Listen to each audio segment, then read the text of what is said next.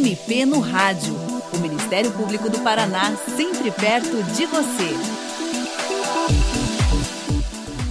No próximo mês, em outubro, o país terá eleições para a escolha de presidente, governadores, senadores e deputados estaduais e federais. Por conta disso, durante este mês, a cada semana, o MP no Rádio vai trazer agentes do Ministério Público do Paraná para falar sobre os principais pontos relacionados ao período eleitoral.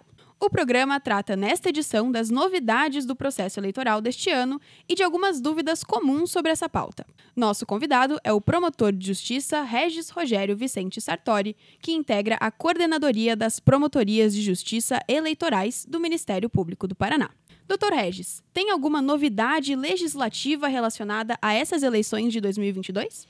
Este ano, as eleições contam com novidades desde a propaganda eleitoral ferramentas a fim de evitar a, a proliferação de inverdades, de notícias falsas. Inclusive, o TSE também realizou parcerias com redes sociais para evitar que a informação seja aquela mais é, adequada. Nós temos uma imprensa independente, nós temos jornais independentes, inclusive a legislação e a nossa Constituição permite a liberdade de expressão. Você, de forma individualizada, pode escolher e manifestar apoio em determinado candidato. Isso é importante. Então você só não depende daquela, daquela TV ou daquele rádio ou daquela imprensa escrita, mas também você tem o seu próprio convencimento. Isso é importante. Isso é a beleza da democracia. Isso é a beleza que a Constituição e as leis permitem o cidadão se manifestar. Então, temos legislações novas como captação de recurso, onde os candidatos podem realizar a captação, inclusive através do Pix. E também tivemos agora a criação de federações, que nada mais é do que a realização de uma união de partidos com relação à candidatura nos cargos de senador, governador, presidente. Então, antes existia a coligação. As pessoas se reuniam, os partidos se reuniam, se coligavam Terminada a eleição, eles se tornavam independentes. Hoje, a legislação permite a federação, que você tem que manter os partidos unidos por um período de quatro anos. Esse é o entendimento da federação. Ela é muito mais sólida, muito mais forte do que efetivamente a coligação. E alguma questão mudou quanto à propaganda eleitoral? Olha, a propaganda eleitoral será realizada pensando também numa questão ambiental aquela antigamente que tinha aquela propaganda de rua, é, é permitida a propaganda de rua, claro, né? mas com a sua intensidade para a questão da tecnologia, né? rádio, TV e também pela internet. Então, essa proteção com relação a isso, a poluição visual, etc., isso veio avançando nas últimas eleições e, e parece que é um caminho que o parlamento e que o, super, o, Tribunal Superior Eleitoral está trilhando. E nos últimos anos tornou-se comum a disseminação massiva de notícias falsas, tanto em redes sociais quanto diretamente nos celulares das pessoas, via WhatsApp, com muitas dessas notícias relacionadas a candidatos ou questões ligadas ao processo eleitoral. O que existe hoje na legislação para se coibir essa prática? Hoje nós temos o artigo 323 do Código Eleitoral que ele diz assim: divulgar na propaganda eleitoral ou durante o período de campanha eleitoral fatos de que sabem inverídico em relação a partidos ou a candidatos e capazes de exercer a influência do eleitorado. Isso é uma modificação que ocorreu em 2021. E essas modificações ocorreram com o objetivo de, de tipificar, de colocar como crime a divulgação de inverdades em relação a partidos políticos, candidatos durante o período de propaganda ou campanhas eleitorais, ainda mais utilizando a internet. Então, o que, que nós é, entendemos? Que existe um, um, crime com relação a, essa, a essas inverdades. Mas é importante dizer, para a gente sair muitas vezes dessa questão de notícia falsa ou de inverdades, que a população tem que entender e que é importante nesse momento gastar energias, propostas concretas da vida da população. Como eu coloquei anteriormente, para a população verificar uma melhoria do transporte, da saúde, da segurança, do comércio, da facilitação do empreendedorismo, todas essas questões são importantes que sejam discutidas durante, durante é, uma campanha eleitoral. Então, existe esse, essa tipificação penal que busca evitar a disseminação de notícias falsas. E é possível uma pessoa ir presa por disseminar fake news? E um candidato pode perder o registro? O artigo 323, como eu te coloquei, ele, ele tem uma pena de dois meses a um ano. E, claro, ela pode aumentar em algumas circunstâncias.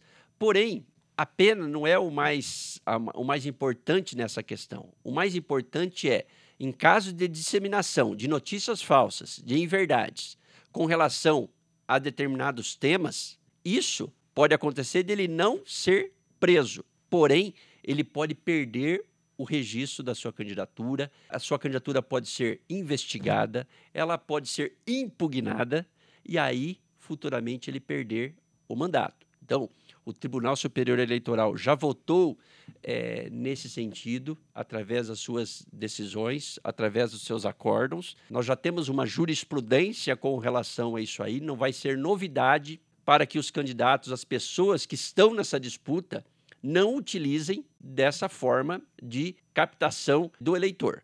Então, se ocorrer alguma forma nesse sentido, aquela candidatura, mesmo que você for eleito, que tenha sido eleito ou eleita, você pode efetivamente perder o seu mandato. Então, essa é a função do Ministério Público e também dos partidos de que estão na disputa, né?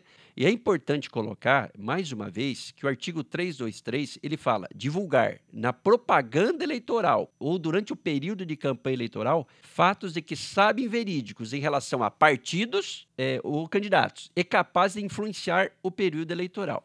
Nós não podemos confundir que fora do período eleitoral, isso cabe à justiça comum julgar. Agora, nessa questão das inverdades durante o período eleitoral, caberá à Justiça Eleitoral fazer esse julgamento, essa análise. Doutor Regis, nesse ponto das fake news, como é possível noticiar um caso de disseminação de notícias falsas? O eleitor pode procurar o Ministério Público?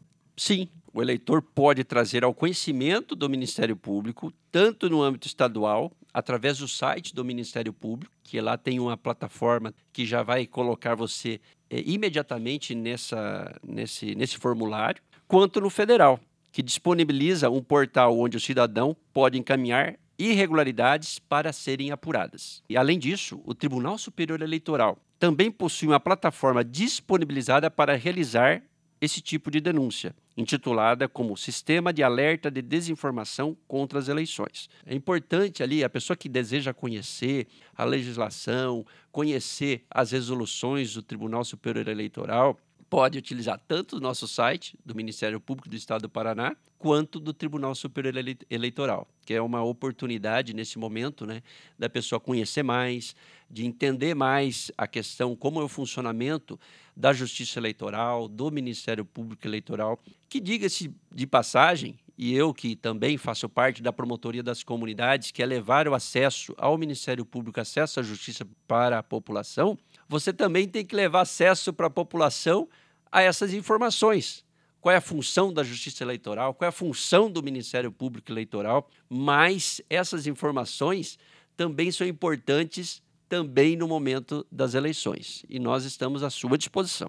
Tem muita informação disponível, né, doutor? Sim. E como o eleitor pode saber se algo que recebeu no WhatsApp, por exemplo, é verdade ou é fake news? Qual é a melhor forma de se informar para não acreditar em notícias falsas? Olha, ao se informar, é importante que o eleitor sempre procure um veículo de imprensa de confiança. Aquilo que você escuta, né? As rádios, a TV, imprensa escrita, os jornais, é, sites de notícia, blogs também relacionados à política também.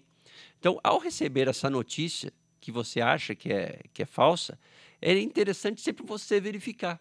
Verificar se isso possui uma, uma questão real possui uma questão que nós entendemos como falsa, você pode entrar no Google, fazer um, um, Google e verificar da onde que veio aquela notícia, se é dos jornais tradicionais ou ah, de algum blog né, relacionado à política. Então, isso você pode, você mesmo, dentro da sua casa, fazer a verificação. Então, além disso, o Tribunal Regional Eleitoral também disponibiliza cartilha, onde o eleitor é instruído a, a captar alguns pontos que ajudam na identificação de notícias falsas. Mas é importante também colocar que hoje a imprensa, como eu coloquei mais uma vez, a imprensa, a rádio, TV, é, a rádio é uma disseminação também, alcança todos os locais é, no Brasil. Verificar, por exemplo, também se aquela notícia falsa tem erro de ortografia. Né? Às vezes, os grandes jornais, as grandes mídias também buscam colocar o português de forma adequada. Né? Então, eh, se tiver algum errinho de português, também pode verificar se pode ser notícia falsa ou não. Mas é importante só colocar para a população, dentro da sua convicção, decidir o seu voto e buscar aquele, a melhor pessoa que se identifique. E doutor, para encerrar o programa de hoje, como o senhor definiria o termo voto consciente e por que isso é importante? O voto consciente, como eu coloquei, o voto vale para todas as pessoas, do mais humilde ao mais é, com condições financeiras. Então, um voto, uma pessoa. O voto vale a mesma coisa. Então, esse voto consciente, e nós não precisamos, para ser eleitor, que você seja estudado, que seja doutor em direito, doutor em determinada para votar. Não, isso é coisa do passado. Toda a população que possui condições de ser eleitor, eleitora, tem condições efetivas de escolher o seu candidato, buscando verificar como é a história de vida do candidato, o que ele prometeu nas eleições passadas, se ele cumpriu, se ele é uma pessoa trabalhadora. Então, você também tem a função de buscar a vida do candidato. Os, os meios de, de comunicação através da propaganda eleitoral, o que um fala do outro também, você pode fazer a sua análise, a sua convicção. Na internet também você possui condições de buscar a vida da pessoa. Mas isso é importante, pessoal. É a sua, a, a sua decisão ela é muito importante. Então, além de importância, é um ato de responsabilidade. Nós temos que proteger as nossas eleições, nós temos que escolher os nossos candidatos, porque é nós que escolhemos os representantes do Estado. Não é o Estado que escolhe os nossos representantes, é você que escolhe. Você que está nos ouvindo aí em Palotine, Jaguapitão, Londrina, você que escolhe o seu candidato. Você que escolhe a sua pessoa que irá te representar. Não é o Estado e ninguém que escolhe para você. É você que irá, lá no dia determinado pela Justiça Eleitoral e pela Constituição, escolher a pessoa que vai te representar. Isso, você é responsável também pela sociedade. Você é responsável pelas escolhas que você faz. Excelente. Doutor Regis, como sempre, muito grata pela sua participação no programa de hoje. E você, ouvinte, também pode participar do MP no Rádio.